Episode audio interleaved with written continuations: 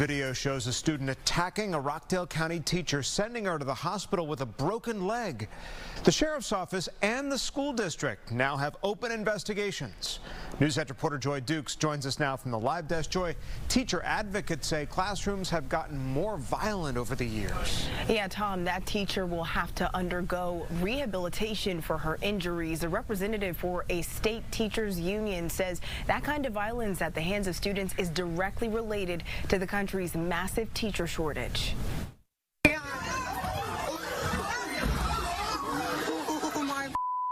This video of a student attacking a teacher inside a Heritage High School classroom on January 26th is now under review by the school district and authorities with the Rockdale County Sheriff's Office. Students are out of control. The video, which has since been shared thousands of times on social media, shows chaos erupting in the hallway after an argument between the student and teacher seen here escalate as that student appears to slam the classroom door on the teacher and then begins to throw punches. There is no excuse for the violence. There is no excuse for children who are coming to our schools daily and wreaking havoc so others cannot learn.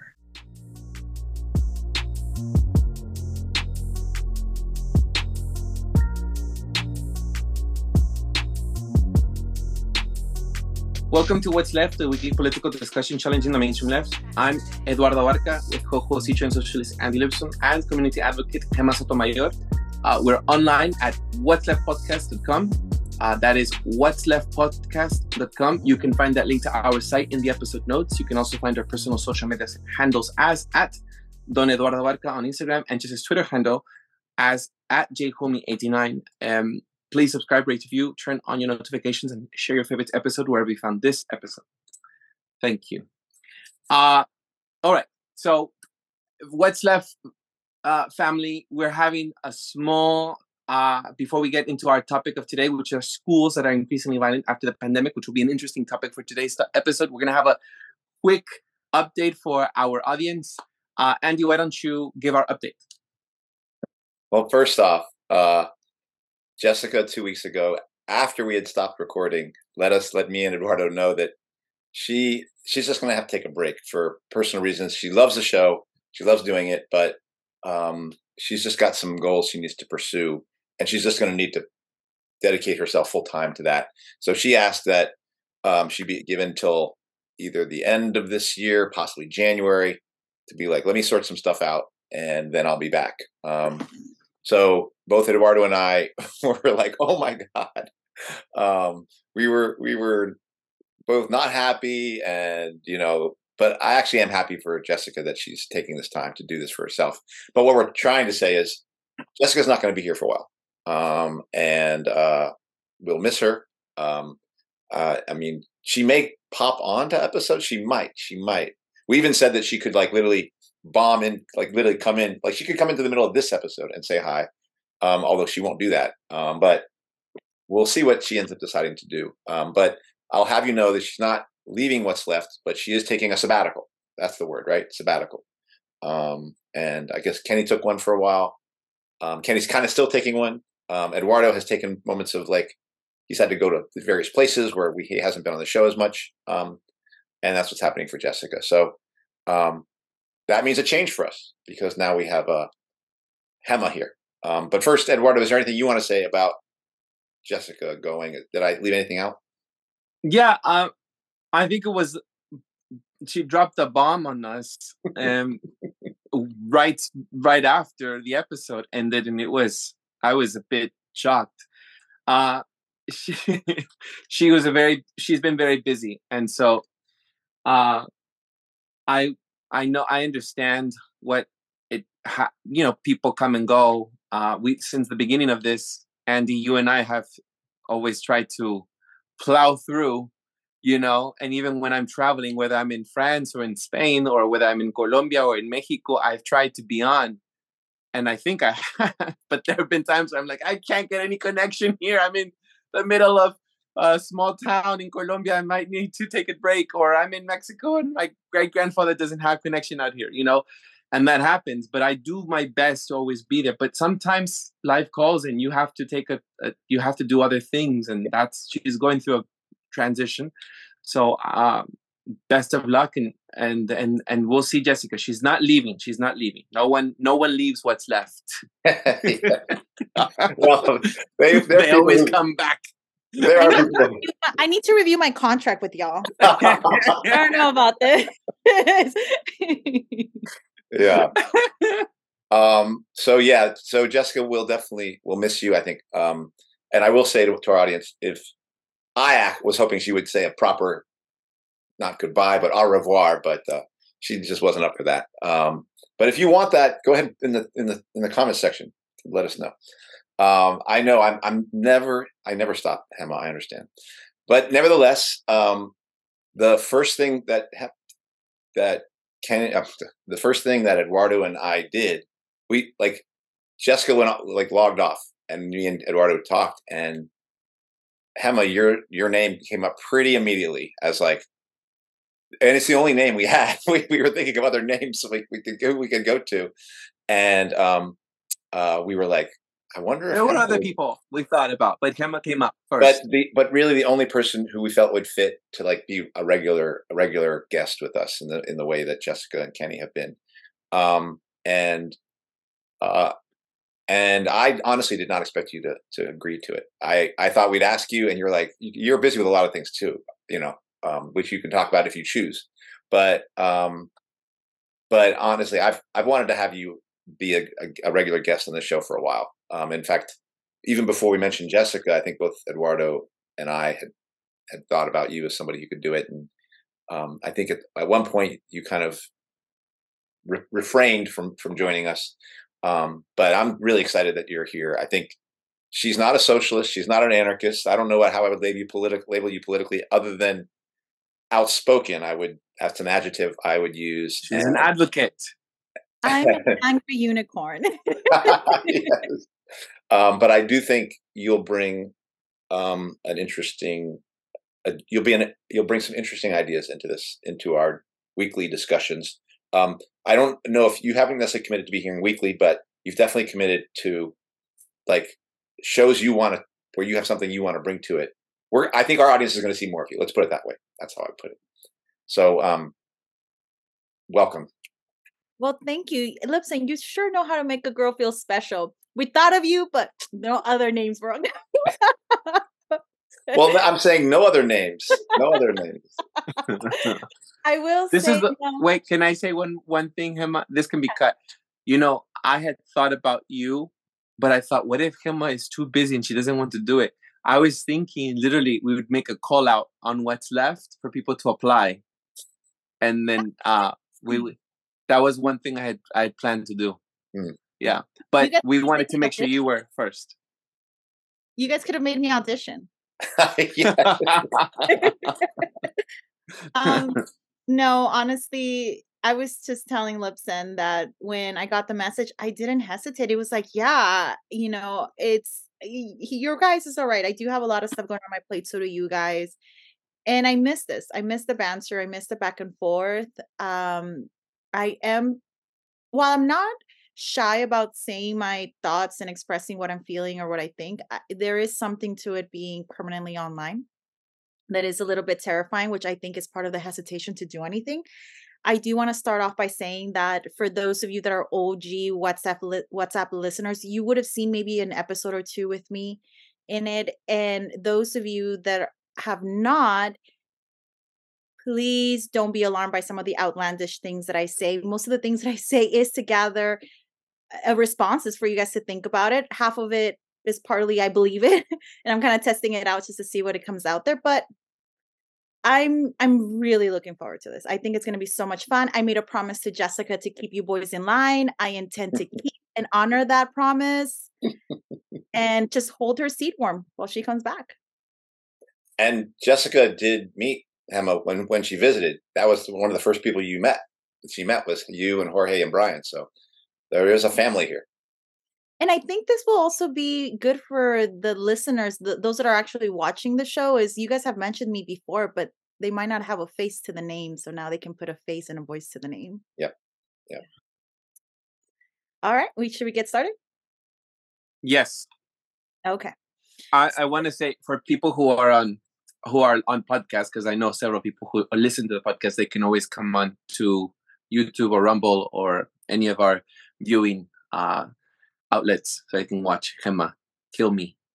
And- And- and also to say that this week we we were pretty much like we wanted Gema to join us, and we were pretty much like Gema, what do you want to talk about? So this is kind of her show today.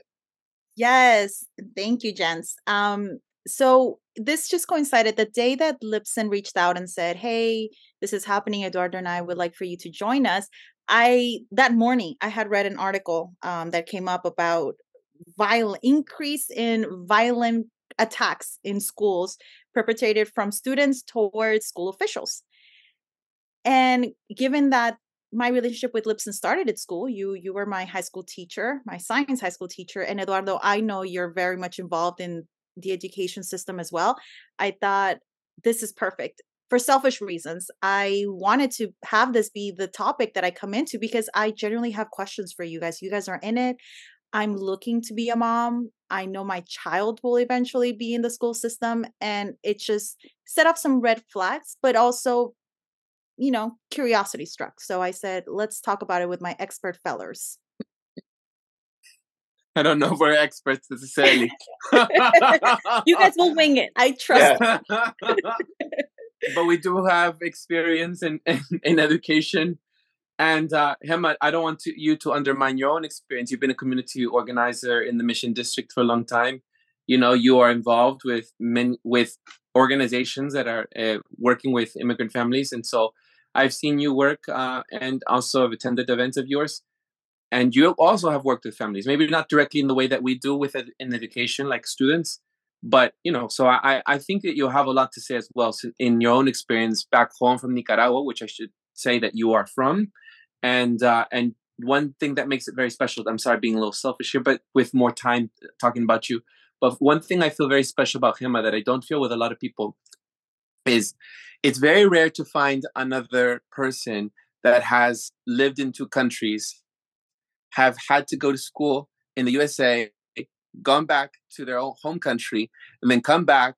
And that's rare because, you know, most people who are working class don't have the possibilities because of their papers. And so you and I share that commonality. Then that thing really feels, I feel very connected to you. I'm one of those, I remember being as a kid, um, one of those kids at the airport waiting for their bags to be checked because we had cheese and fruit and all kinds of things. And I was with the Costa Rican children and I was with the Nicaraguense children, and that because our parents would fill us up with things as we'd go back and forth. So anyhow, that, so I feel this kinship with uh, the kids who had either double nationality or would go back and forth, you know, um, across borders. So I feel that connection with you. Anyhow, back to back to the topic. So um so yes uh so i think that you have a lot to contribute here so i don't want you to undermine your own experience and what you have to bring to the table um right then so you shared with us an an an article and then i looked up several other articles you want to tell us about those articles Yes. So the article that I was looking up, and I'm just gonna get it real quick. Um, Do you so want to that I- share your screen, or are you going to like show it? Like, I mean, we'll probably post. we can probably add it afterwards because I don't I don't have it I don't have it up. But the article itself is titled I have a bunch of them saved. School kids are so violent coming out of the pandemic that they're sending teachers to the hospital. But an expert says to resist get tough approaches. This was published on September 24th and I got it on Fortune. Yeah. Now, the just to be clear, the article itself, if you if our audience if the audience goes and reads it, it's very short and it doesn't well, the title is misleading because the title got me by saying are so violent coming out of the pandemic. I'm thinking they're gonna make a connection to the pandemic and what transcribed, but they don't. They don't try to make any attempt at saying what the root cause of the issue is. They're just trying to analyze how school officials should react. Um, the article does link a test that was done and i believe and i don't and now you made me second guess myself um lipson i don't know if it was john hopkins or the university of florida it might have been one of those two I think it was the University of Florida. yeah there's another article and, and i'll i'll talk about that one maybe just in short where they interviewed 850 public school leaders, mostly principals, and ask them questions about what the school year has been. And one over one third of the people interviewed were saying that they've noticed that children have been more violent coming back in, that they've had more incidents. And then they go into the population, they go into who it was that they asked. This is very arbitrary because if you're coming out of pandemic where you're just at home, for well, how many years were you guys teaching from from home? About a, almost a year and a half. A year and a half. You can forget what it's like working with students. You can forget, you know, some of the drama that inadvertently goes with working with children and how to respond to it. So if you see a kid maybe give sass or push back and you would have brushed it off because before it was normal, it was a day-to-day thing.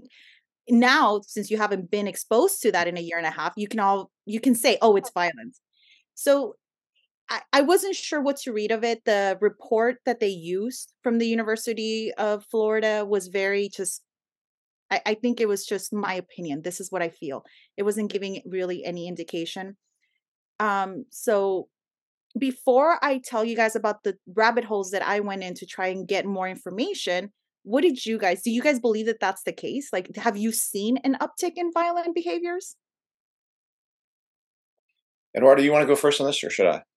Yeah. So I think, um, Andy, you work mostly middle high school. That's the upper grades. Yep. I have always been mostly in elementary. Um, I have uh, taught and uh, I have assisted, I have supported, I have been in elementary school for oof, since really, if we want to count since my adolescence, because I began as a tutor, but then officially, um, like I, I would say as an adult, working primarily and indirect with children uh, since I was very, very young and and in my young adulthood. Uh, the changes that I have seen and spoken with my former colleagues and friends who are teachers and are very uh, prominent. So yes, I, I have seen um, at the school that my nephew attends, which is where I do most of my uh, organizing efforts. Um, the conversations about what's going on in school, uh, of like how to teach academics, but there's also the children being distracted by the how behind they are and their mental health and their behavior issues. They don't really say behavior issues but that's what most teachers in common language will say so um, when i say they don't say behavior issues i'm seeing like when something is written when staff are talking about these in a formal like a, uh, like a workshop or in a PD with prof- professional development day, they wouldn't write it like that. But I think a lot of teachers will just you know conventionally say behavior issues, and yeah, there's a rise in that. And it doesn't to me it does not surprise me because I've seen this already being discussed amongst families that have uh, texted me uh, the WhatsApp. They they will ask me, you know, my child's being bullied or you know, this is happening with my child. I don't know what to do. They're in middle school. Friends of mine or people I organize with, especially within the Latino community, now that have kids in middle school, uh, they're telling us. As, as a matter of fact, Andy, you know one of those families, one of those parents, Dea, who has been on the show before and has shared with us things. Uh, she removed her child because she just couldn't handle um, some of the stress that was happening. She just felt like kids were were not um, there wasn't a safe learning environment for her son is how she put it. And i'm looking and i have so i also have some sites i pulled up things i had looked up in the past and i just pulled them up now and i'm going to reiterate some of the things. This is from the 7th of march 2022 this is an organization save the children. There's also unicef and all that it says here covid-19 five crises facing children after two years of pandemic. This isn't something that just is experiential and observed. This is something that's been reported as well as far back as last year. And we've been in lockdown for what what was it? Two two years in some cases some other places in the country three years. So uh, the five crises facing children after two years of pandemic it says here number one rise in violence. Number two wor- worsening mental health. Number three rise in online violence right there's all this cyber stuff that's going on and of course there was a rise in technology during 2020, a pivotal year and the most technology that has ever been used in human history. Number four, schools close doors. There's um, a generation of students unable to go to school. School closures are affecting 43.5 million learners in six countries, and this is something that it's been difficult for schools to regain or recuperate their student population and also their resources and, and teachers not coming back. Uh, five, surge in poverty. So those are the things that those are the five things that are being are consistent and and that I have seen in schools, and uh, and we have a shortage of teachers as well. A shortage. Of, we have a lot of subs in SFUSD, the San Francisco Unified School District. Uh, that's the district that I am in here in SF, and uh, and I've seen this also play out in other places. Like I have just reached recently come back from Colombia. Same thing that's being told to me by some other families over there. I've I, I have family in Mexico. Same thing that's being told to me there when I just was there this year. And so uh, it's it's not just happening in the USA, but I do think maybe this is just me. I do think that the that the level of this this is my opinion. I'm, I I don't have this to be backed up with, but the level of violence, the rise in violence, um, or the mental health, it, it's um, because of the pandemic, not because of because of the pandemic, um, has peaked at a level that's that's like way surpassed the normal normality of what the U.S. American consensus is. Uh, because in other countries, for example, I mentioned Colombia and Mexico, there have already been things that have happened to families and children there. There's a rise in violence because of the neighborhoods or because of poverty, etc. But that's quite consistent.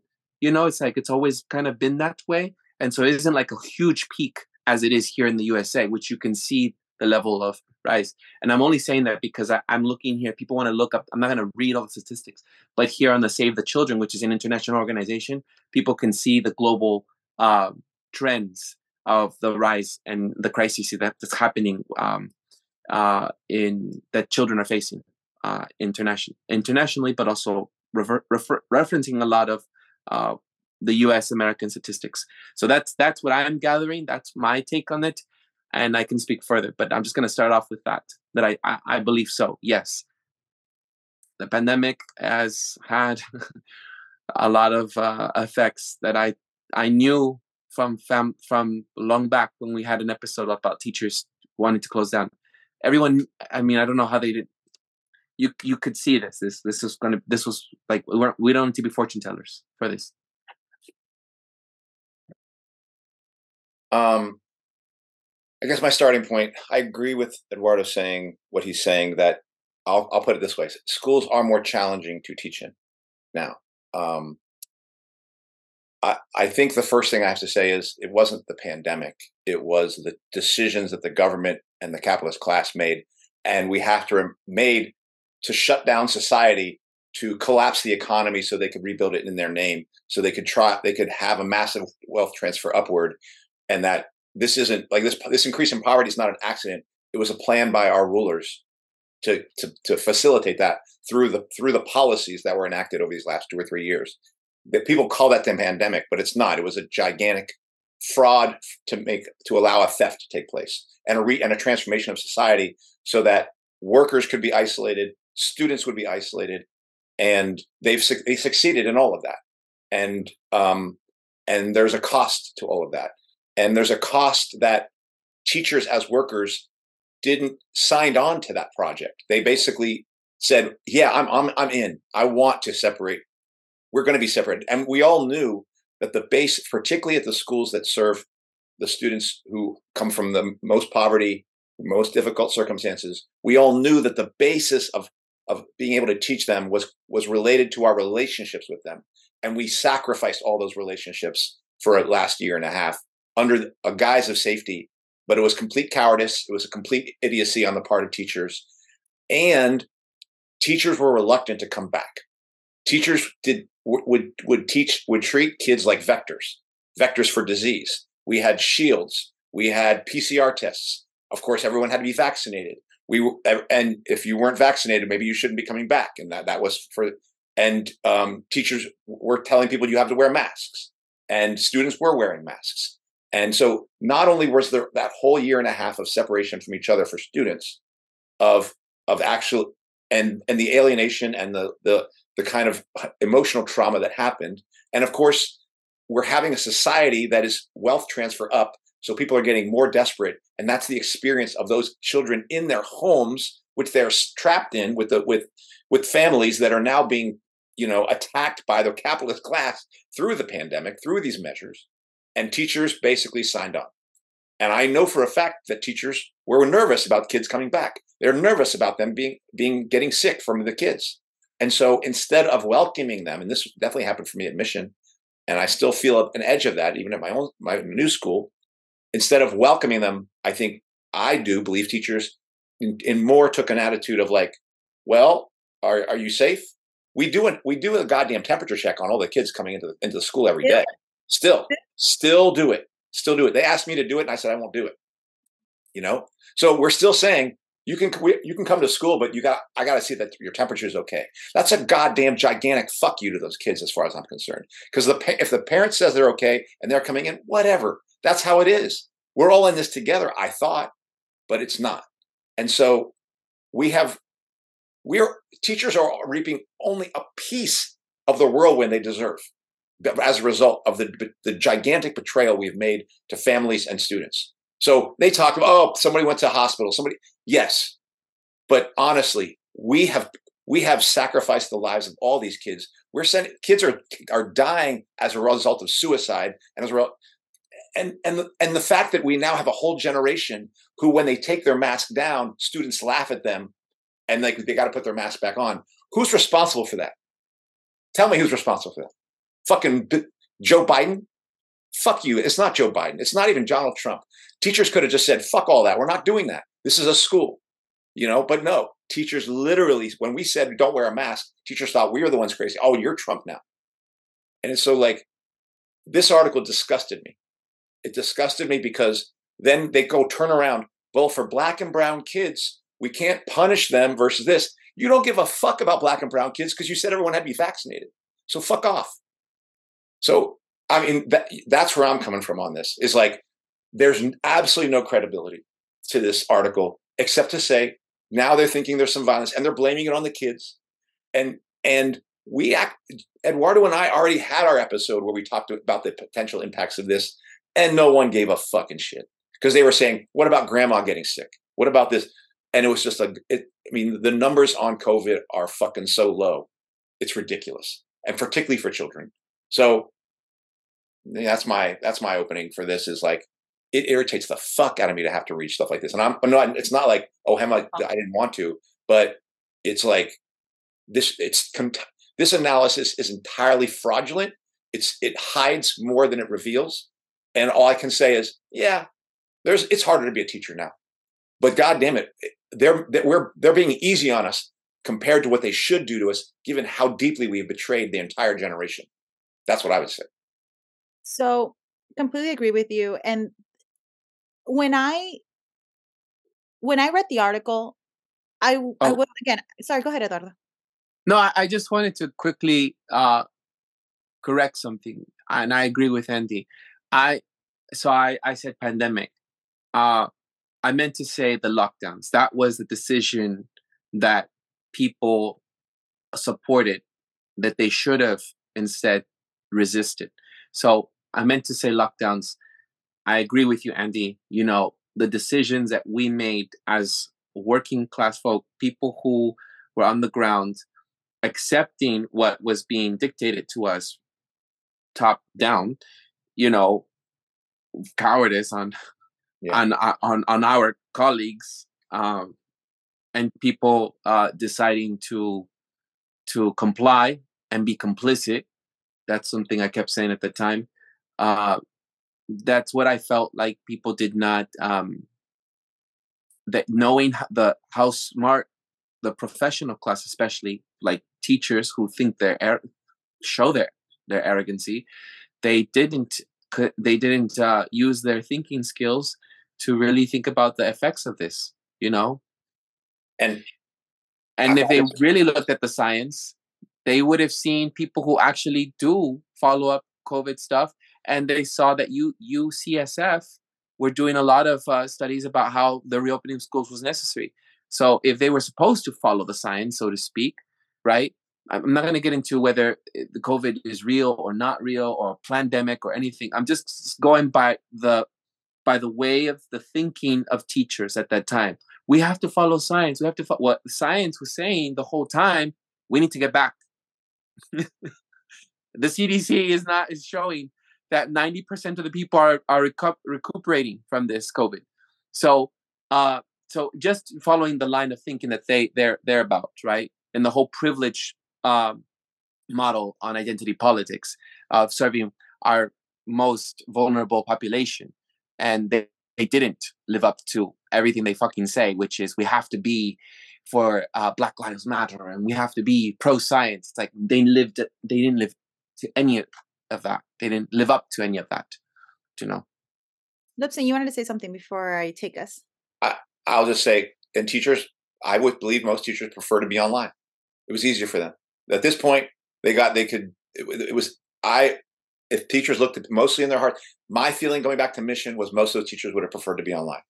Like they looked fucking like scared rabbits around their kids, and and even around each other. I mean, everyone had their fucking mask on. It was like it was like a zombie apocalypse had had struck us, and so teachers didn't want to be back. They'd rather be online where you can just like mute, kick you off. Way easier to manage the class.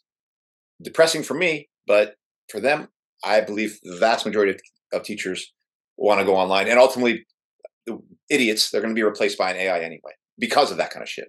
So anyway, sorry. So completely agree.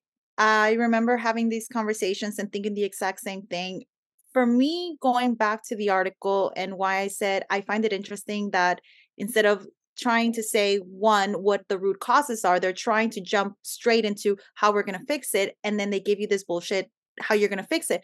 And even in a in the fact that they quoted and they did articles to me goes to show you didn't really read the articles you're just using these headlines because of course they say violence sent a principal to uh what was it um like intensive care unit i don't even remember at this point but they're using this fear and tactics all this to say that when I go back and I read the article, I came upon two different takes of view of what's causing um, the violence in schools right now. And Eduardo, for you to say, oh, lockdown versus pandemic, it's not an accident why we use them so interchangeably is because that's how the media does. The media doesn't want us to see lockdown is a lockdown decision. It's oh no, it's introvert, it's one and the other. They're the same. We had to do it. We had no other choice. The pandemic cost us, forced us to do this but going back to it um in an in a st- i'm gonna start with the one that i think we're all in line with and i'm gonna end with the one that i just think it's ridiculous but it did make me think um so in the public medical library um you can this is actually a place that you guys can go and see all articles articles that have been published across all universities. There was one specific there was one recent study that compiled i think it was like I can't even remember. It was a ridiculous amount. It was over like 10,000 different studies, over 86,000 different individuals. And it was specifically around the pandemic and the effects of the pandemic on people between 4 and 19 years of age internationally. They did Belgium, Brazil, Canada, United States, Germany, Japan, Netherlands. Like they just compiled all of the studies and they looked at all of them to try and identify what is happening with these children. Well, to your point, Lipson, um, they're saying this is, I'm just going to start. Although most children and adolescents infected with COVID 19, uh, oh, this was published in 2022, appear to have had mild to moderate symptoms and limited mortality rates, a recent review has identified various mental health problems among those exposed to the COVID 19 pandemic. Again, I think they use lockdown and pandemic in interchangeably here including anxiety, stress, depression, panic, irritation, impulsivity, somatization, sleep problems, emotional lability, post traumatic stress disorder, and suicidal behaviors.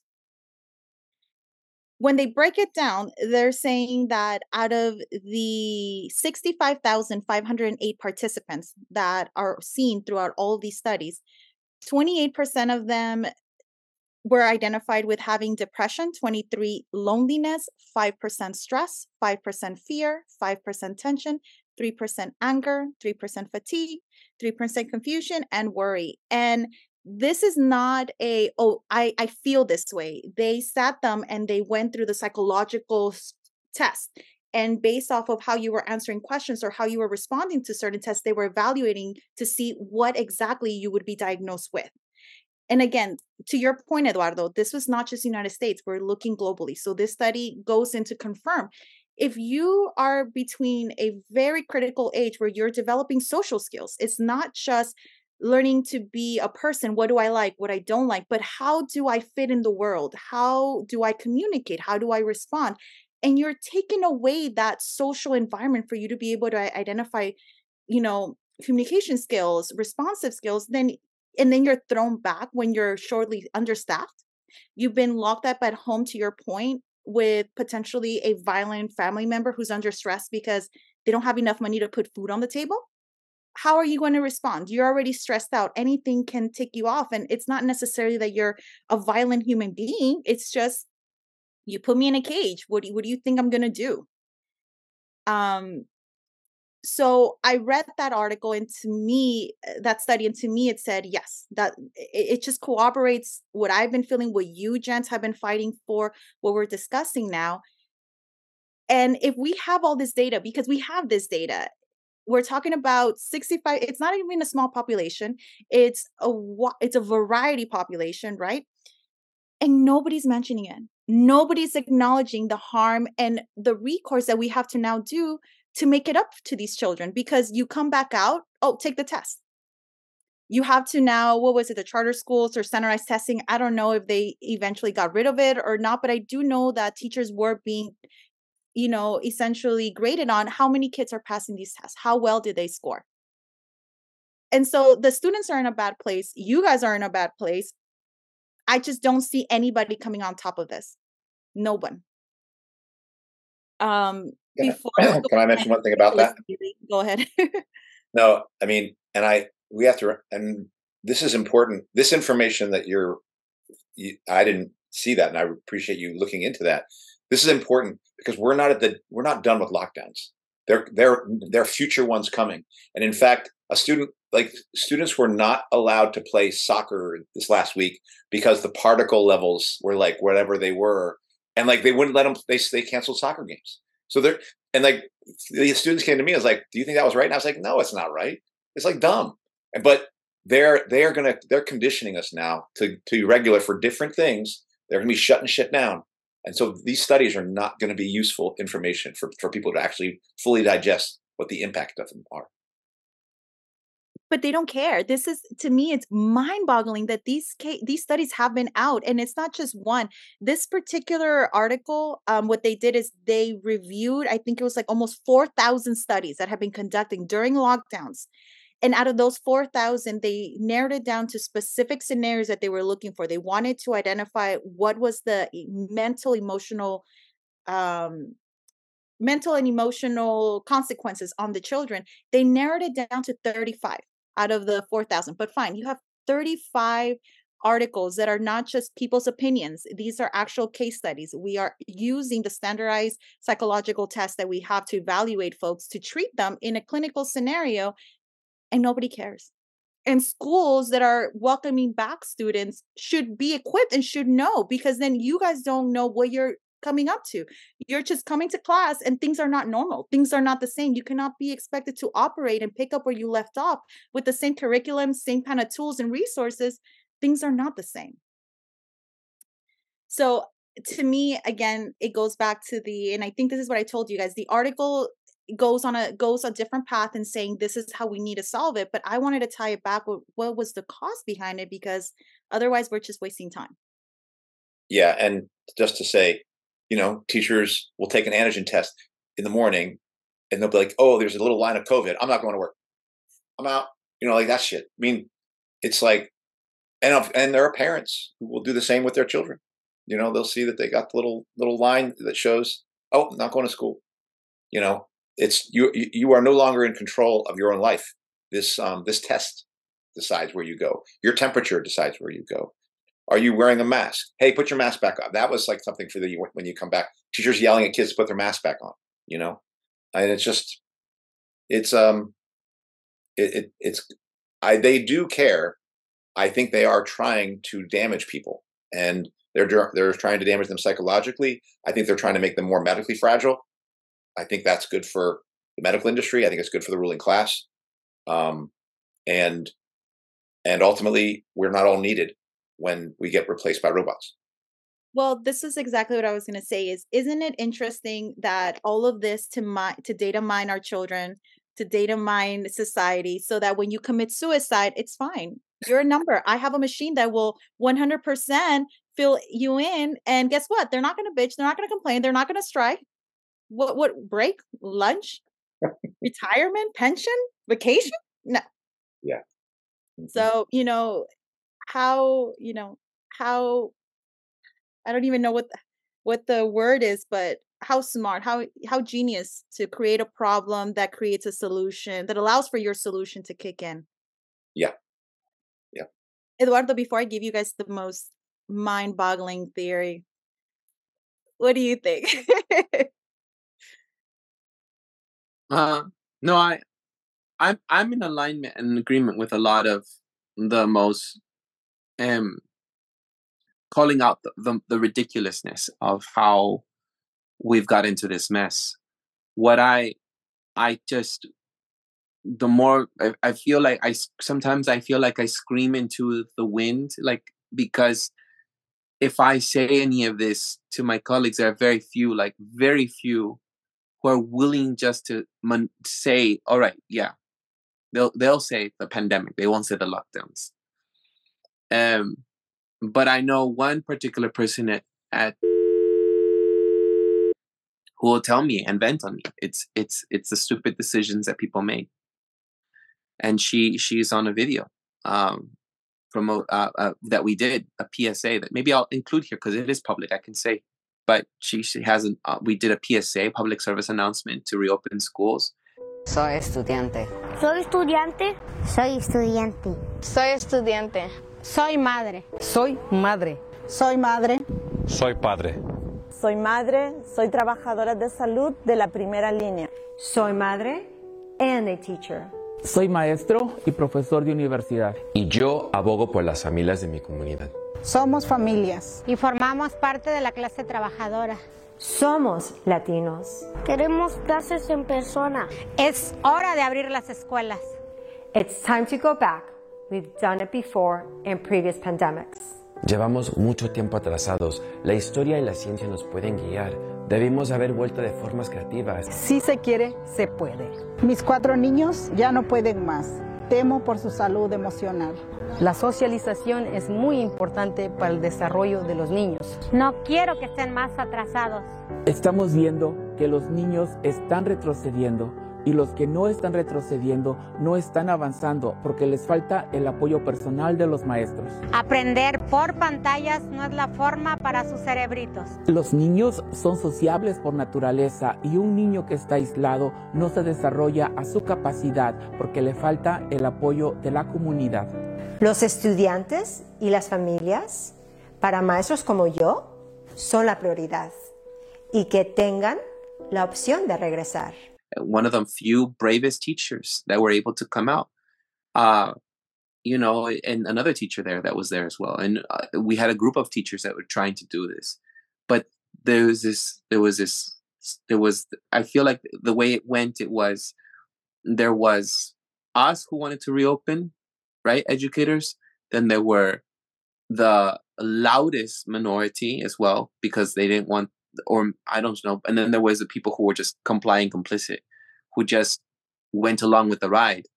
You know, they didn't know what to do, or maybe they just didn't want to. I don't know what their position was because sometimes I talk to those people and they were like, "Well, we have to follow what the government, you know, or the the, the data or whatever." But there were there were there were the people who wanted to keep schools closed even though they would lie and, and say things we want to reopen but we want da. no they wanted to keep it closed and then there were the people who wanted to reopen like really wanted to reopen which was a group of us you know? So there were these two people and we fought. And uh and i still feel like just reflecting on this uh as much as we have data as much as we have science as much as we have articles like these that you're pointing out, they're not going to ever admit their mistake, their stupid mistake. They even, the things that they've said, I feel like they're like, you know, like those politicians who are caught in a lie and then you show them a video and this is what you fucking said. Even the things that they have said on their social media, you know, it's just white families who wanted to come back like that. You know, they literally said that. I remember seeing that. And it's like the, you have the the the the the survey results showing that it was kids of color, families of color that wanted to come back.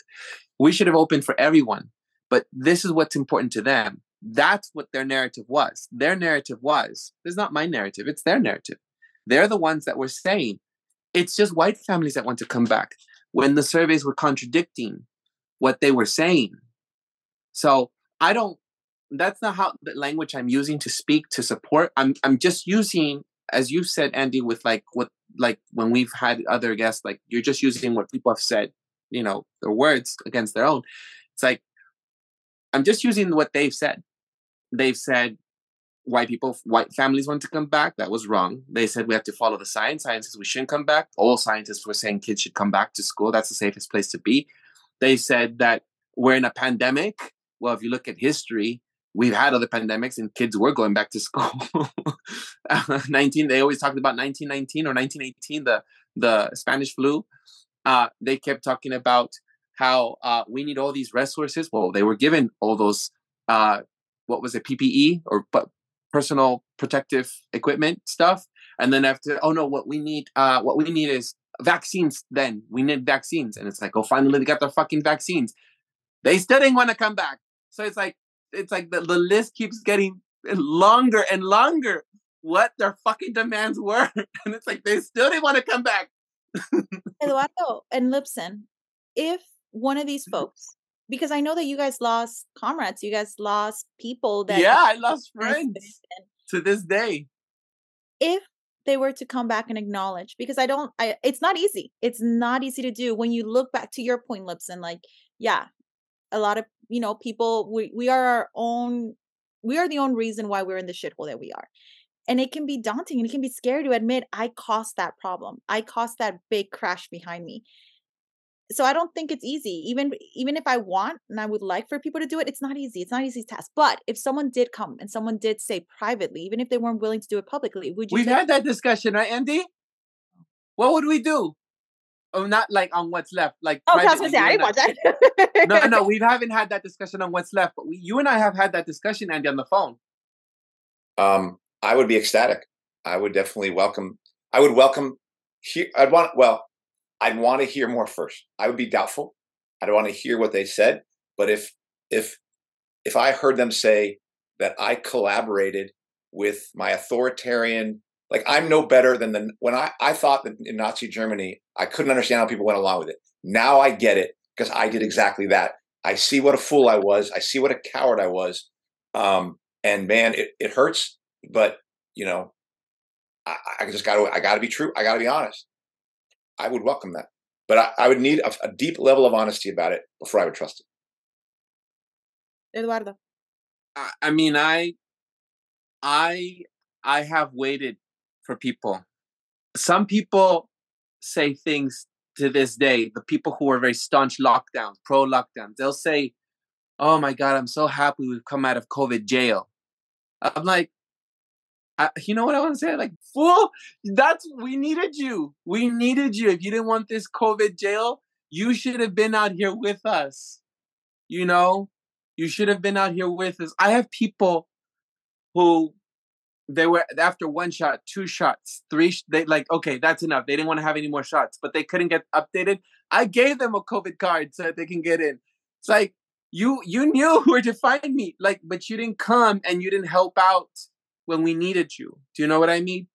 And and I don't care about saying that now. Like I I gave out tons of COVID cards. I gave out a lot of uh letters of of of of excuse to not have a vaccine and and and made up a bunch of bullshit. I've I like I don't care if they come after me for that anymore. Like I don't think they care at this point. Uh, yeah, they don't. They They're don't even even care. forcing it. So anyhow, the thing is for me, it's about it's about people being honest, like Andy said.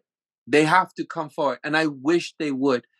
I have heard whispers through other teachers that still are in contact with, like they're on the fence. They're not like radical like us, but they they're like they still maintained our friendship with me. Mm. They're in the other circles, and they've they've heard whispers of, yeah, it wasn't that bad as we thought it was, or yeah, it wasn't like we should have done it differently. But that's as much. They won't say I made a mistake. We were wrong on this. I have my friend. I can say this. My former friend. I don't know what if we're friends or not. If she's hearing this, Natalie Rizzi, who've been on this show, who is a public figure, who works for this for the SFUSD union. I don't ever think she'll come clean and say, "Yeah, I made a mistake on that," knowing her, because that would admit that would admit that what you did back then and all your organizing efforts and all that you stood for and silencing me as a person of color that you're supposed to uplift según ella supposedly her as a socialist person who as a white woman that she's always talking about brown folk and talking about working class and talking about the the wealthy and talking about anti-government and giving workshops on socialism with her party and stuff as someone as woke as her i would have thought my voice counted for something but if she's listening here if she's listening i doubt she will. They used to be, listen on what's left and take clips of me and andy and then show it around uh, my circle of friends amongst those margot Popular. goldstein. You're being memed. you know they, i don't think they're listening anymore but they they they know my position. And silencing me as someone as a woke person as they are i don't know. We're reading these articles. Thank you Gema, again for bringing this up violence is out right? And and all of this teachers are I, I hear frank lara who is another teacher on the other side. I'm mentioning names now i shouldn't be doing that. But they're public figures now they work they're for, they're working for the teachers union. I hear frank lara at the school of board board of ed. He's like teachers are having it hard. Teachers are this you know we need more support. Teachers are like yes i understand that. It. You did this. You did like this i understand that i understand that. Why make it double hard or fucking it was harder already by doing what you all did which is stood on that side stood on that side of the lockdowns with the government. And that's when i remember andy i had a conversation with you. I think of them as the police you know? It's like the police are part of the working class but they are working for the government. So how can we really work with them? They have to come onto this side. They have to protect us their state their state vi- their state violence is they're fighting against their own people and that's what these teachers were doing they were fighting against us they were doing and i keep seeing the signs of for a strike because strikes are co- they're they're going to meet for a strike soon sfusd uh, sfusd teachers which the union is united educators of san francisco and they're calling on families to come support i saw a big sign as i was biking up I wouldn't. uh, Exactly. San Jose, and I saw a big sign right in front of Dolores Huerta saying, "Come support us, familias." For and I'm like, the, what I wanted to do, and I got my marker, but I didn't do it. What I got, uh, I wanted to do was write down, "Did you support us? Eduardo, you know Where that, were you at?" you know that saying in Spanish, hoy por hoy por mí mañ- no, hoy por mí mañana por ti. Sí. Today for me, tomorrow for you. Like show up for me, I'm gonna show up for you. Right. You didn't show up for me, I'm not showing up for you. They didn't show up for us. So they didn't show up for because it was ve- very little of us educators. There weren't like there were very few of us. It was mostly families who wanted to come back. They didn't show up for families. Now they're asking for family support to to support the strike. Like, how the fuck do you expect families to support you if you didn't support us to begin they're, with?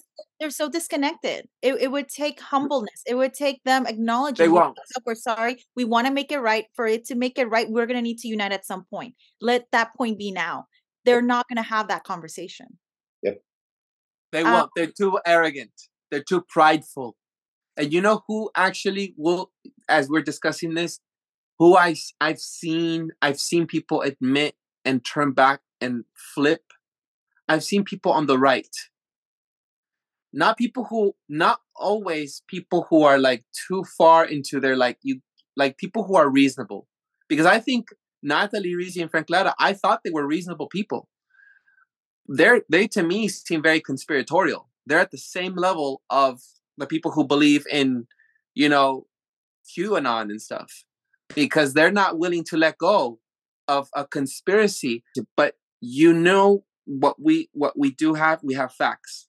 And the facts are that that schools closures affected us and lockdowns affected us. And we have a bunch of signs for people who wanted to follow that narrative and they didn't want to follow that. So there to me are the people that stuck in a conspiracy. As much as facts are, are all about facts instead of alternative facts hashtag alternative facts if we, people remember the, the trump era. So back to this i've seen people on the right. When you have reasonable people when you have a conversation with them and you you talk about this stuff they're like oh yeah that makes sense. You know? And they have they have less of that arrogancy than i have seen woke people have it's the woke leftist people my people because i'm a leftist i consider myself to be leftist i think it's more complicated than left and right but just for conventional language and conventional sake.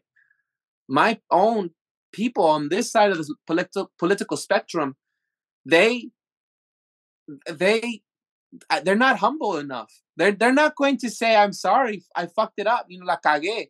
No they're not going to say something like that.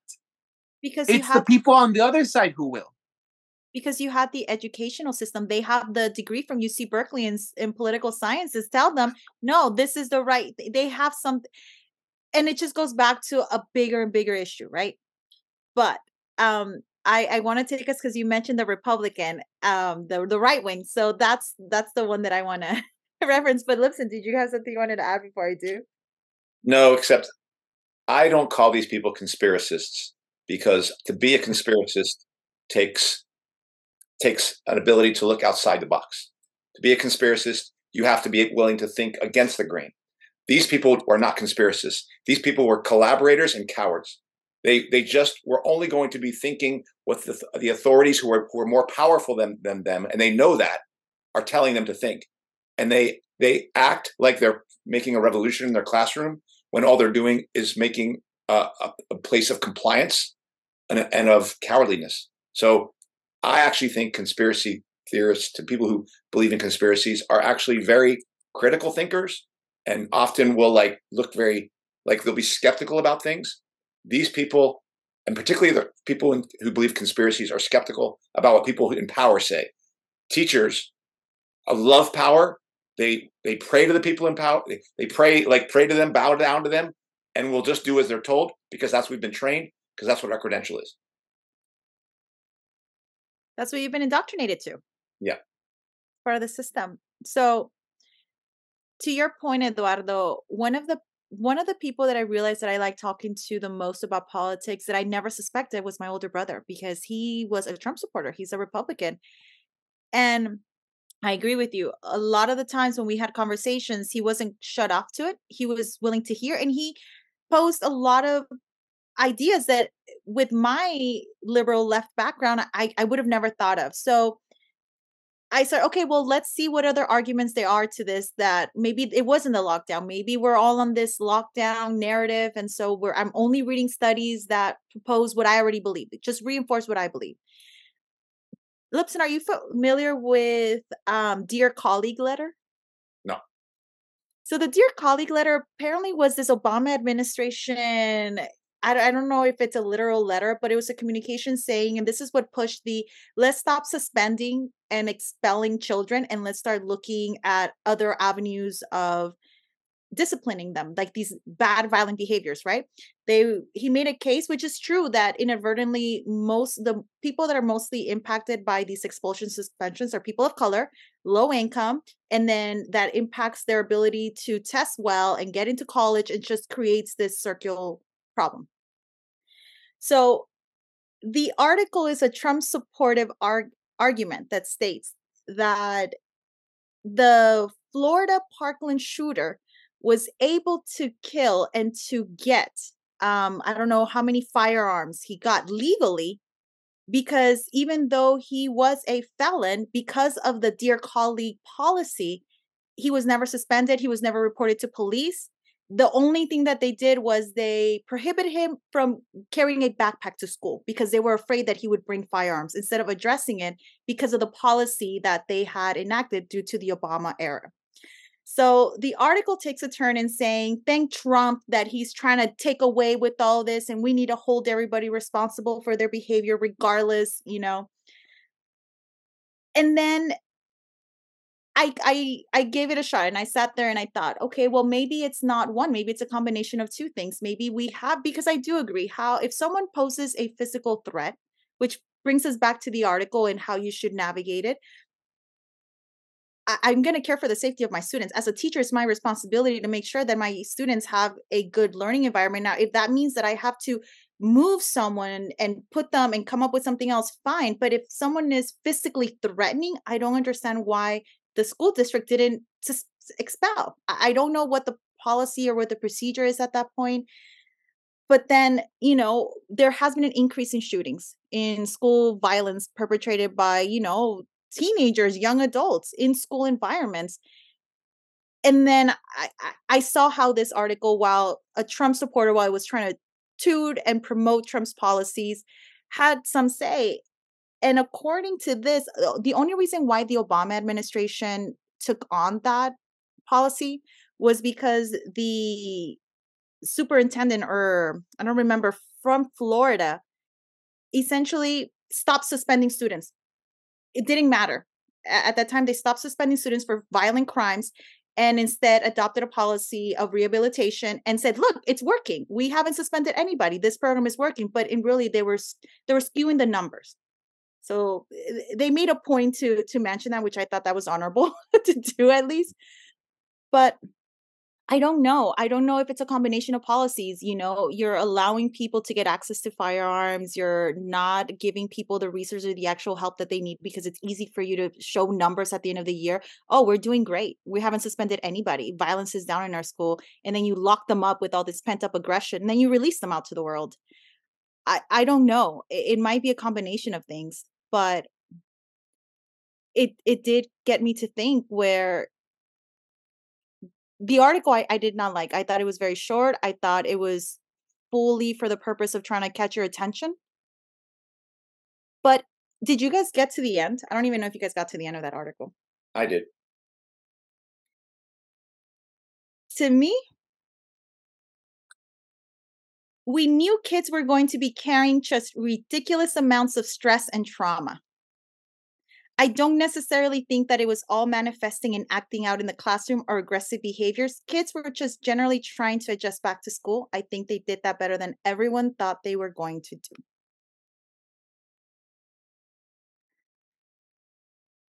I don't know.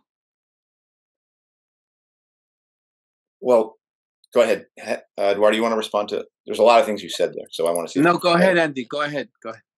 Um, that last part of the article, in some ways, I agreed with. I actually think families and children have been enti- extremely gracious to their to their to us in their return back. Like I think, um, given the betrayal, I mean, I, it's not like they know it's a betrayal, but So they don't the know ac- this. but given the actual betrayal, though, that I actually do think we could have reaped much more of a whirlwind than we got.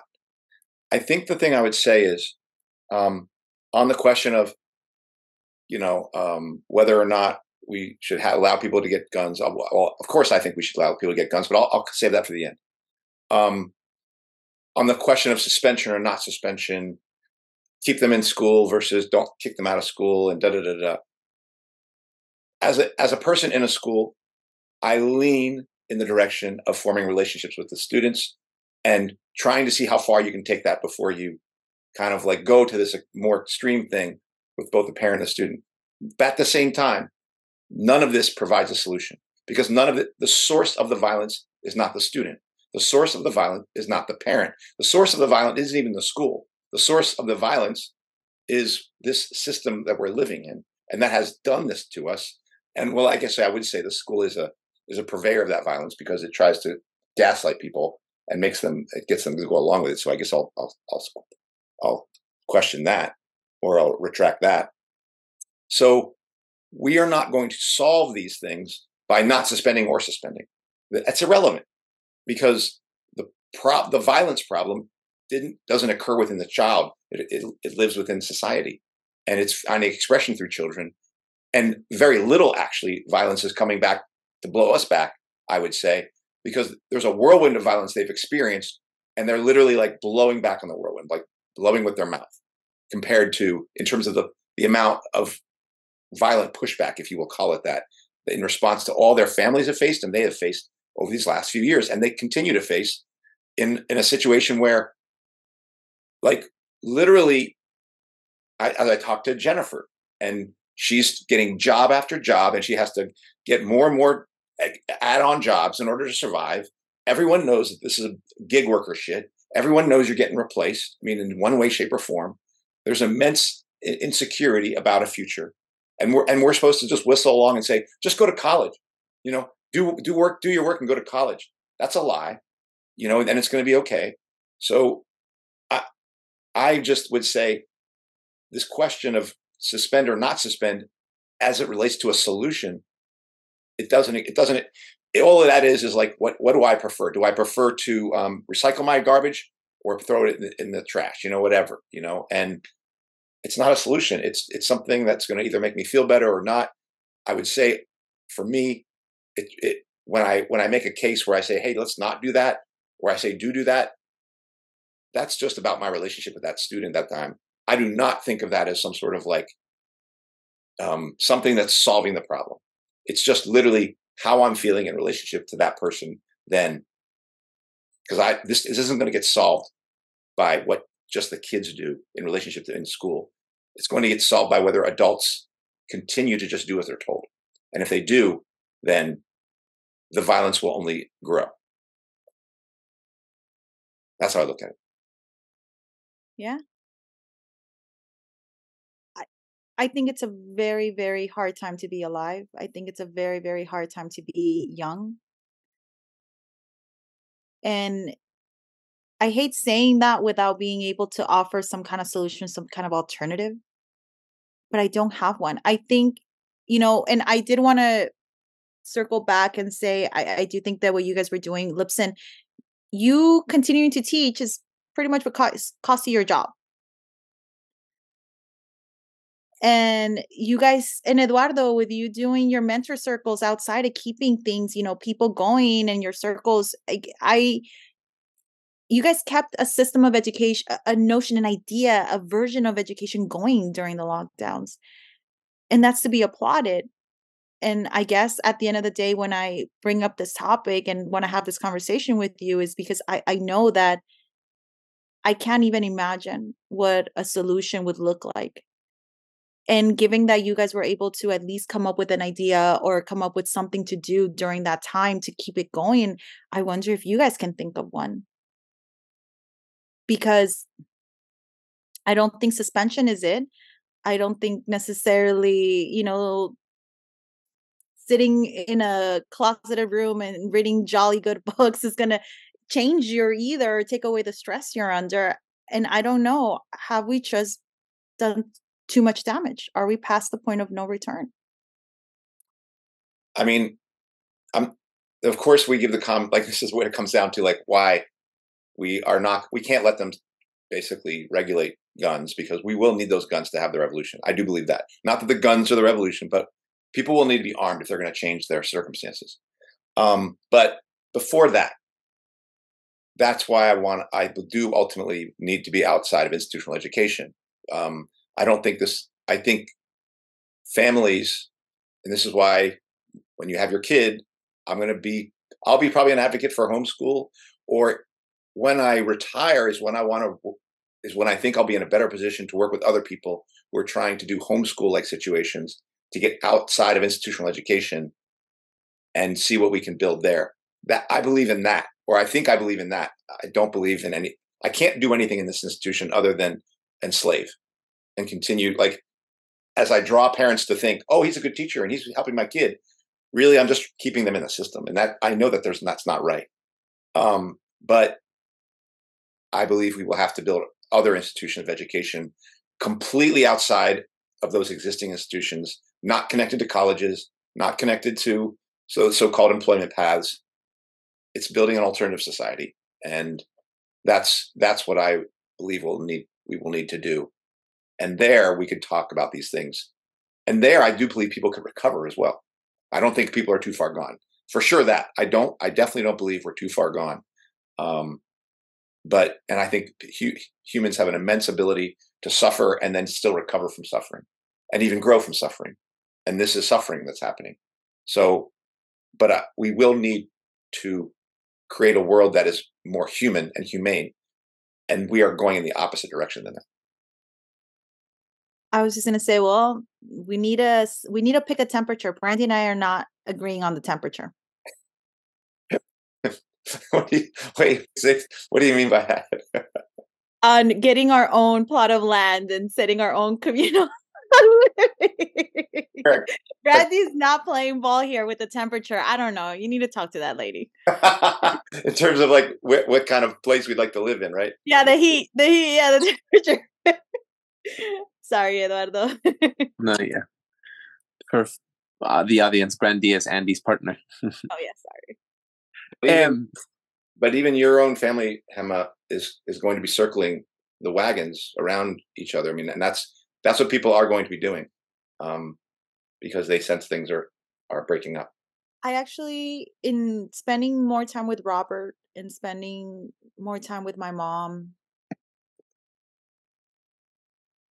I I feel very confident. I feel very secure in my circle. And could we do it? We could do it. I think that if push came to shove and shit hits the really hits the fan and we get to that stage, I, I'm not I'm not even worried about it. I'm not worried about it at all.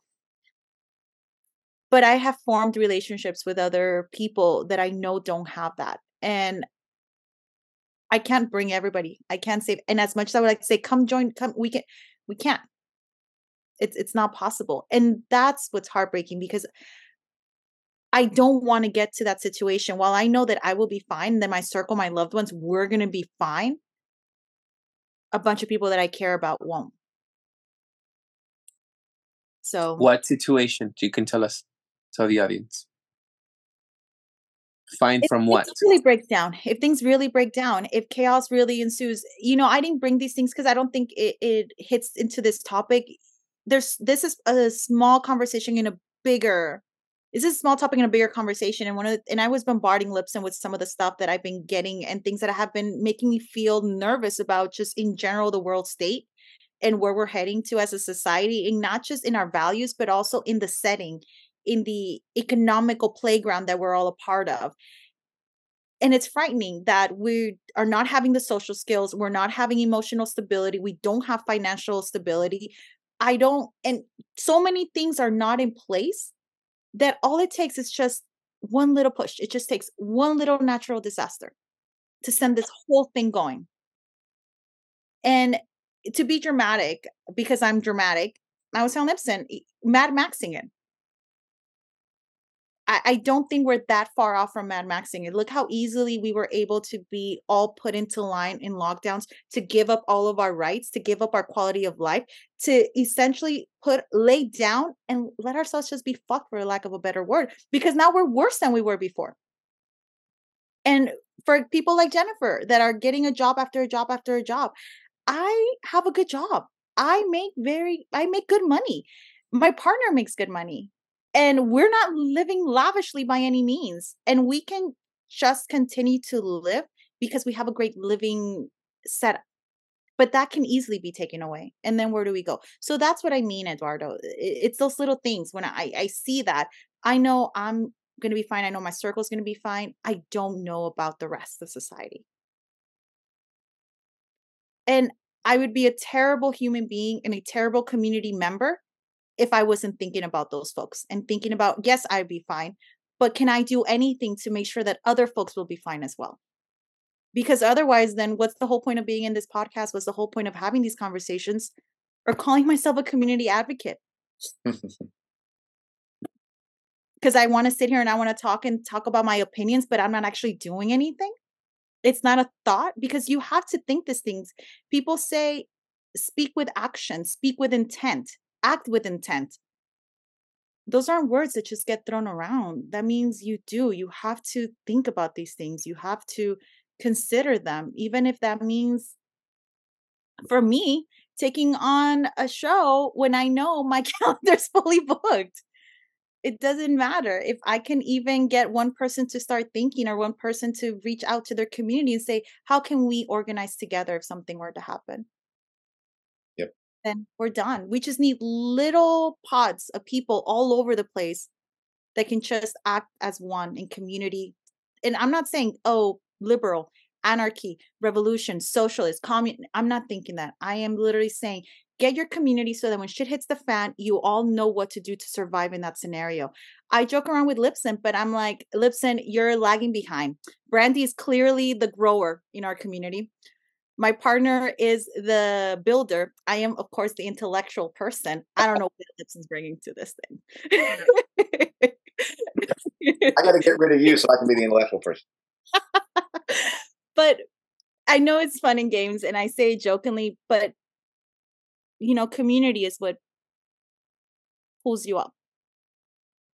And you we you, we need to think about it. We need to think about it consciously, not just talk about it. Because if something does happen, you need to be able to act and almost act on instinct. So that's what I mean, Eduardo. Yeah. Okay. I, on that note, on a tangent. No, no, it's good.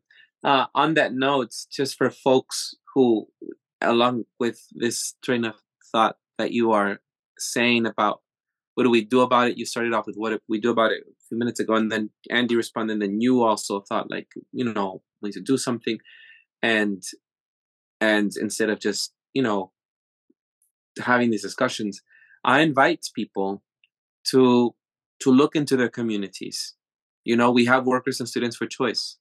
I have not I have not attended in these these months, but you know, I attend other ones where I'm I am I'm not a worker and students for choice virtual meeting, but I, I attend my my local my local uh, community meetings, which aren't workers and students like titled this way. They're but I I invite people to look into their communities and to start off wherever they're at if it is a neighborhood, if it's two neighbors, three neighbors, and you organize together to overtake plot of land together or to decide as 10 neighbors not to pay the taxes because you're going to decide you're going to squat in your homes or if you're going to be like those African American women in Oakland who I admire who over who overtook their school and occupied their school or if you're going to take up uh, an entire street, such as bikers do for critical mass, but they should do that consistently, not just once a month. And if you are a parent, in my case, uh, I I attempt to, uh, you know, Andy talks about homeschooling your children. I, I get that. I, I do get that. I understand. And we've had this ongoing discussion slash debate. You know, where is the revolution going to start, or where do we cause these changes? Andy thinks it's outside of the schools, outside of the institutions. I think that's what you believe in now, Andy, right? I I I have come as someone who has done uh, homeschooling for uh, a child that I fostered, and also for my own nephew during the whole uh, lockdowns. I, I I mean I can see the benefits. It, it's very enriching for one's personal growth. But uh, and I would love to have see like more families join as some of the people that we have interviewed here on What's Left. But for me, my heart is with the community, as is yours, Gema, as is yours, Andy. And we each have organized in different ways and in different communities. And I'll just speak to my own experience.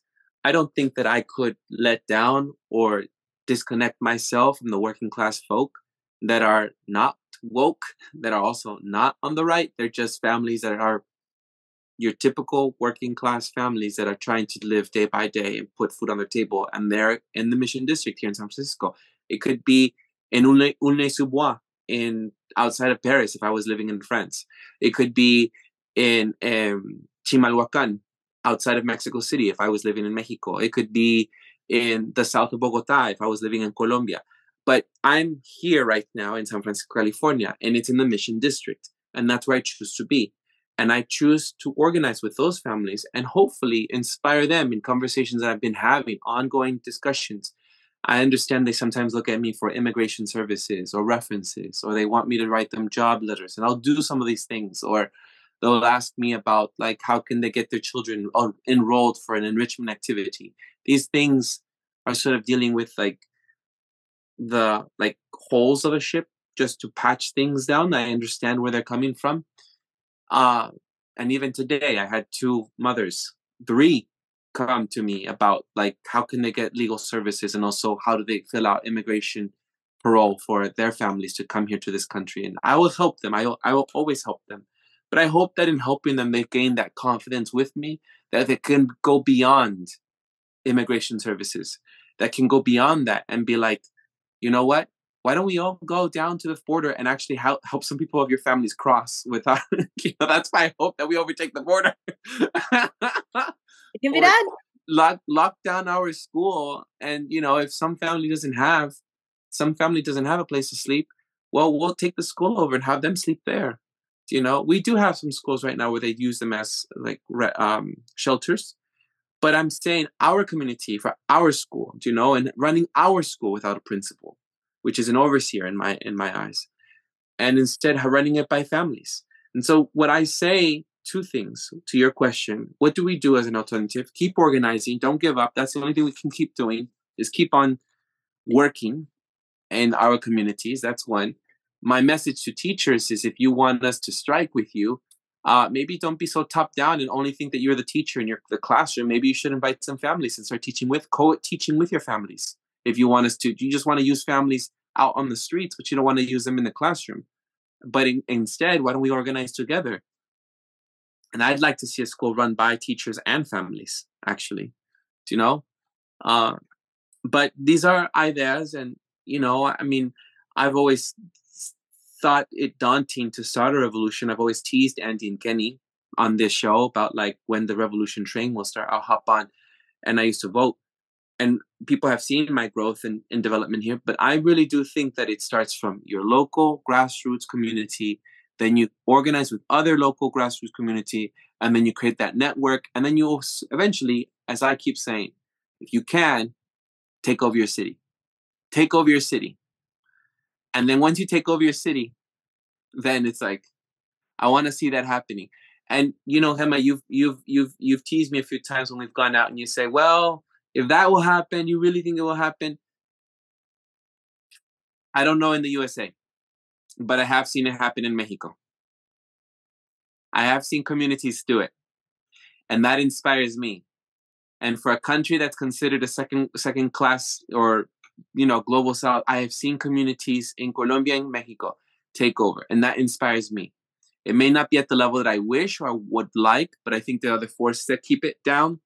But I have seen communities and I've brought them up and I've talked about them. People doing community policing instead of they they don't call it community policing, but I'm just using for that. They take away their police and they fight against narcotraficantes and they also fight against the police and they take care of their communities. They build their own schools. They open up their own clinics. I've seen it happen. Ted Bundy and all this Bundy stuff out there in Oregon that gave us an example of what occupying could look like, even though they were on the right, and not that those are my people, or even the 6th of January with all the people overtaking the Capitol. These folk are on the right are examples of even though I'm not in support of their ideals, but it does show something about that. What it manif- what it showed for me was how strong the armor and force of this country is that will not allow uprisings. And so that's the thing I think the challenge is in this country. It's that we need to stop thinking so left and right even though when I talk about leftists, I'm not saying that I'm completely on this. I'm just saying it's a whole spectrum. It's a very complicated thing. But we need to start uniting fronts together and people stop stop taking up the border issue. People who are listening to us, the medical freedom people here listening to us, stop pretending like you're for freedom when you're against open borders and we need to be together, and that will cause a real revolution. But I, I don't I don't see that happening. And I've mentioned Mexico and Latin America as an example of how you can have your differences. Where example of my family, you can be super anti-abortion religiously, but you're having abortions left and right. so it's like contradictions. And you know what I'm talking about, Gema? How contradictory they are. It's like homosexuality is such an awful thing religiously, but you're over there accepting your cousins and your nephews and everyone who's gay and whatever. It's like such a contradiction, right? And here I see football teams, people you're you have to believe the same thing. And you have to stick on this side. And unfortunately, these football teams that I see in the USA is what keeps us divided. And I don't think we're going to get anywhere. And we're not going to be able to fight the forces. This working class revolution that's going to have to happen here in this country has to really unite. Has to, even if our differences are there, it has to really unite. I don't see that happening here. So I'm not sure. I have a little, I have, I'm, I don't have a lot of hope here in this country. But the only thing that gives me hope is back down south, seeing those communities. Hopefully, we'll do that here. Hopefully. I actually think it's in the next generations. And I don't know if I had this conversation with you, Lipson, but I think that that's where the education system and the upbringing and also families need to acknowledge that education starts at home. You can't rely and put everything on the teachers, which I think is also part of it. And it's become easier because parents have no other option because they're working two, three, chi- three jobs. They don't have time to sit with their child and educate them. So it's easy to say, well, that's why I send them off to school. Right. But I mean, a lot of these revolutionaries, they studied, they learned, you know, Lipson, when you guys were in the ISO, w- wasn't like studying a big major part of that? Yeah, I mean, and I would describe it, except that the organization itself was captured by problems. Um, I think that education, though, was not. You wouldn't get a you wouldn't get a degree for that education. That was Right. your doing your own self education. But in this new school system that you guys are envisioning, Right. You you just you learn what you learn, you do what you do, and you study what you study, and and then you see what happens. What what happens when people who are who want to be free decide they want to like figure out what is what should education look like in a free society. I don't think we know the answer to that. no. But who knows? It might stop all this school violence. I for sure it would, for sure that would. I mean, but that's only the tip of the iceberg of the level of, of the kind of violence it would. I think it, it could it would stop because I think it would stop a lot of violence, like a lot of the violence that's in society, the, the violence of inequality, let alone the violence of wars and things. Yeah. I just, I don't know. They say the children are our future. We're not setting them up to have a, or even build a very good future. Yeah, yeah. I, I I think to me that's always a cop out. I think the adults have a responsibility to put up a fight right now. Um, That's true, Auntie. um, I hear- And one thing I'll say for people who don't necessarily, because Gema, you're you're not as well known by folks here. Um, of all the people here, I know that I, you know, my job was over as a result of taking the stand, and Eduardo certainly has been outspoken with his families around lockdown, fighting lockdowns, and and trying to get people back to school. Um, but Gema, Gema, you also are not a a um, you are no stranger to the notion of what do you do when the shit hits the fan.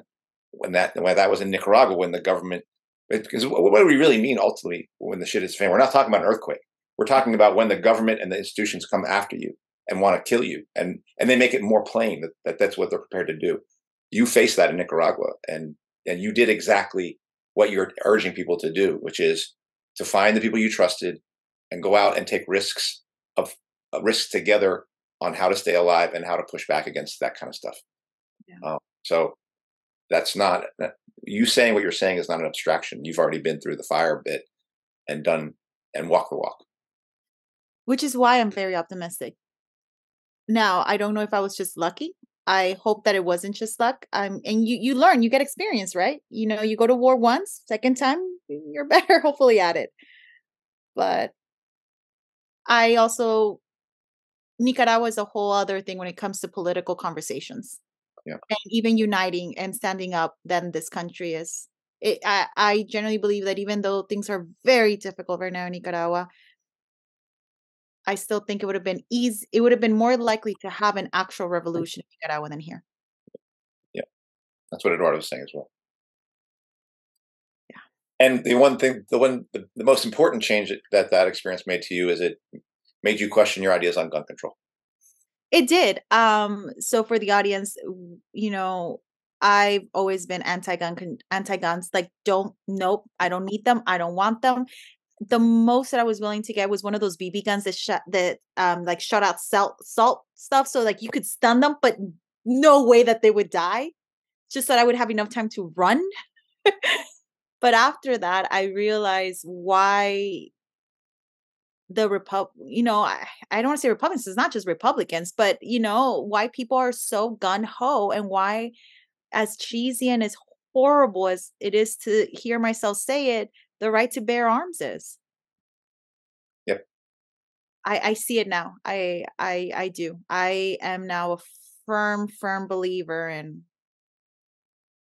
arm up learn to make molotovs learn to make mustard gas learn to Eduardo is now Eduardo's going, Oh my god, this episode is going to be we're keeping all this There's a lot to- There's a lot to edit. we're keeping it no I don't know. We're gonna be again deplatform, deplatformed. Oh, no, Really. No, it's fine. It's fine. Talking about creating bombs and stuff. No way. Oh, we'll take away that part please Oh, it's fine. You we, we were laughing, so everyone understood. Gema, they take these things seriously. Oh, Who's going to give us the best?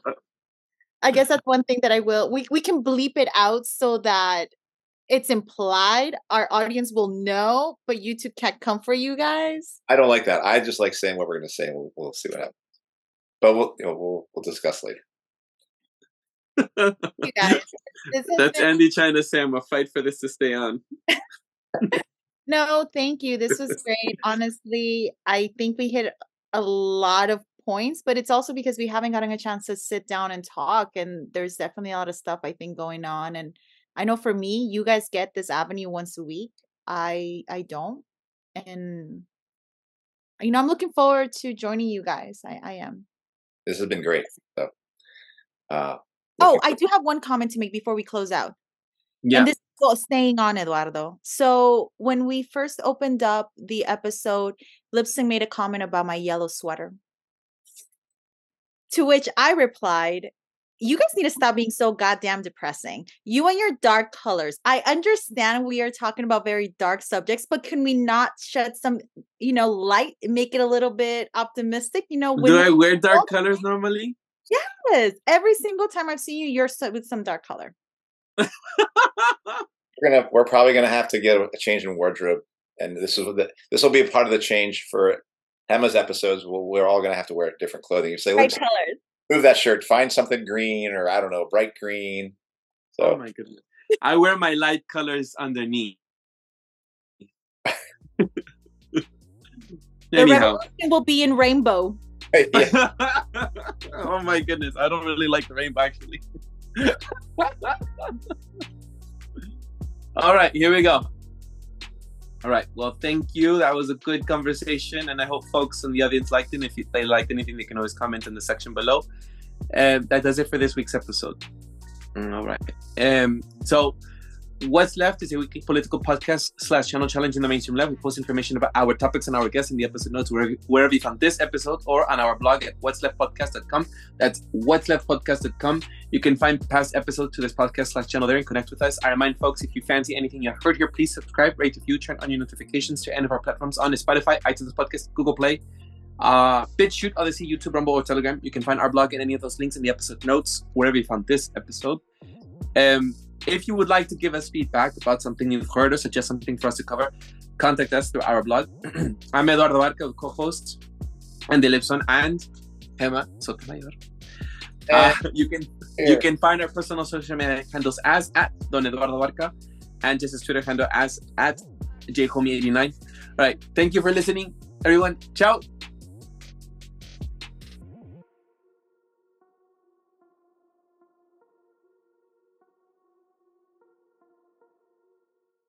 And we're gonna have to say, you know, a little bit goodbye to Jessica. Au revoir, at least. You know, Of let people know course. about Jessica because she didn't. What? She didn't say anything on any of those episodes. She was.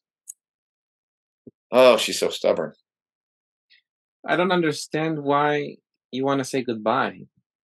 Okay, well, let's- let's just not It's like mention. Indian term, like maybe like pause. We aren't we telling we're telling our audience that Jessica's not going to be here for a while, and we'll just we'll, we, we'll just say it very clinically. We don't care. I don't care. Obviously, I obviously I don't care. I think it's. I'm, Oh my goodness. I'm immune to that knowledge, so we'll just act like that to the audience too. That, they'll love that. Like we don't give a shit about each other. Oh my goodness. It's not like YouTube's really about the personality. It's actually about the content. Content. All about content. I, I'm being completely. I Eduardo, know people come and stay here for me. People are tuning into your show to see when is Gema gonna be back. When is Gema gonna be back? That's the truth, though. I mean, people. I don't understand how you think Eduardo and Jessica has done this long enough to know that, and been on these social media things enough to know that it's about the people. It's about the personalities. People become they become interested in the different individuals. So they're like, I don't understand why they wouldn't want to like have a more personal response to leaving. I would. So Eduardo's going Um, to make all sorts of excuses because he's also very private and doesn't want to share his actual emotions with the audience. But um, you know, now that I have you on board, Gema, I think I have somebody who understands this medium a little better. Oh my goodness. You relax yourself. All right. Uh, Let me get water. I gotta get water.